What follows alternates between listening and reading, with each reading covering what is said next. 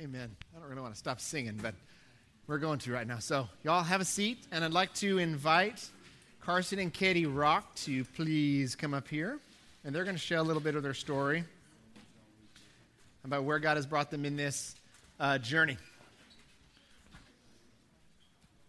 We're going to here. Hey, Keegan.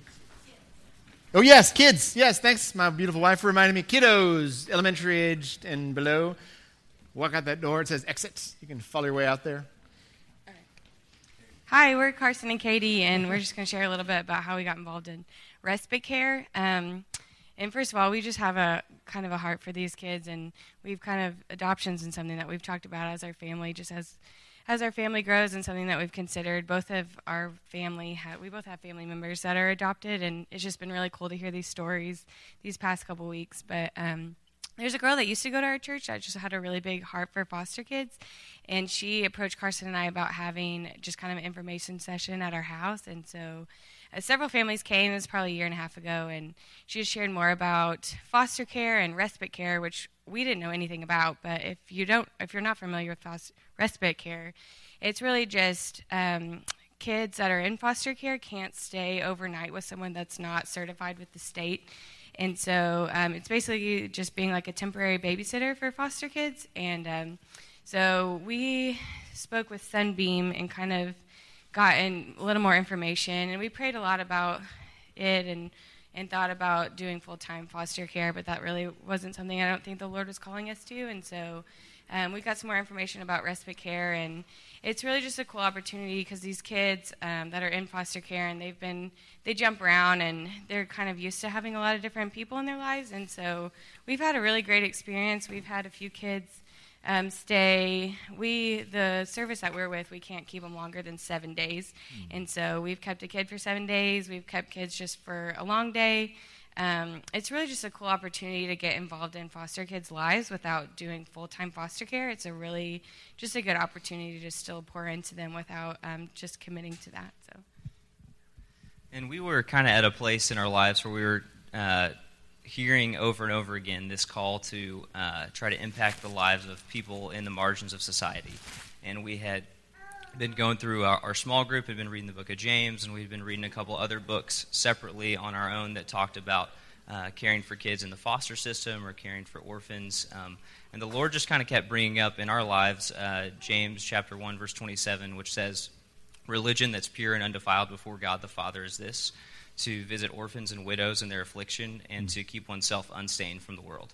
And uh, we just kind of kept thinking about that and praying through what that really meant for our life to care for people that were in the margins. And just a confession on my part, I was really not excited about God putting that call in our lives. I thought it was going to be inconvenient. I thought it was going to kind of screw up what we had going on, and we were in the middle of starting a couple new uh, things at work and doing a lot of stuff. And I was just like, this isn't great timing, Lord, for us to jump into doing this. Um, and so having the opportunity to learn about respite care and really understand that it's like you can help uh, kids that are in uh, these tough situations and help people that are really investing in the lives of these kids through foster parenting, but not have this huge uh, time commitment. And it could be something that you can do when you have availability. It's something that can happen uh, when we have a weekend. It's almost always scheduled really far in advance, and so it's easy for you to be able to do it kind of on your timetable. The application process was really pretty easy. It's much less intensive than actually becoming a full fledged foster parent. Uh, you just do some paperwork and a background check and you're pretty much good to go after that. So it's yeah, it's really super easy. There's a little home evaluation, and then uh, you can start helping foster parents immediately. And because that is such a strenuous thing uh, to be able to take care of a kid uh, and give that foster parent a break for just a little while, uh, you can really help make an impact in, in those kids' lives uh, without totally, as I was kind of thinking about it, inconveniencing yourself, which is not a great way to think about it. But if you do if you do feel uh, the Lord kind of putting that call in your life to help but aren't sure where to get started, started I would really encourage you to uh, give some thought and prayer to respite care because it's an opportunity that's easy. Uh, it can be in short time frames on your schedule, but you can still really have the opportunity to get to know some kids and to really make a difference in lives. So, uh, you know, come talk to Katie and I if you have questions about what that looks like. And if enough people come and have interest, and we'd love to maybe do another info session at our house, house to have people uh, come hear about what it looks like to get involved, either with uh, being a respite parent or being a foster parent. Amazing. Thank you so much, you guys.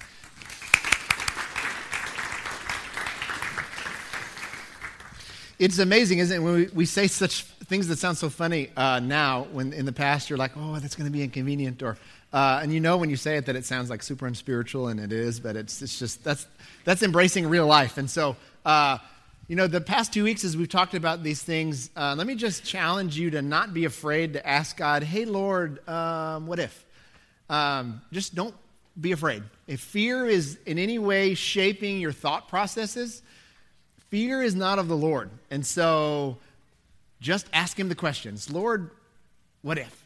And see what he does. And you know, the, the respite care is this incredible opportunity that to bring Christ like influence and love and kindness into the life of a, of a child who is vulnerable. So, um, it's amazing. What an incredible story. I'm so pumped that we have a church with, full of people that do that. So, all right. How are you guys doing? Are you ready to study the book of John? Yes? Whether you are or not, that's what we're doing. So I guess why I asked the question. But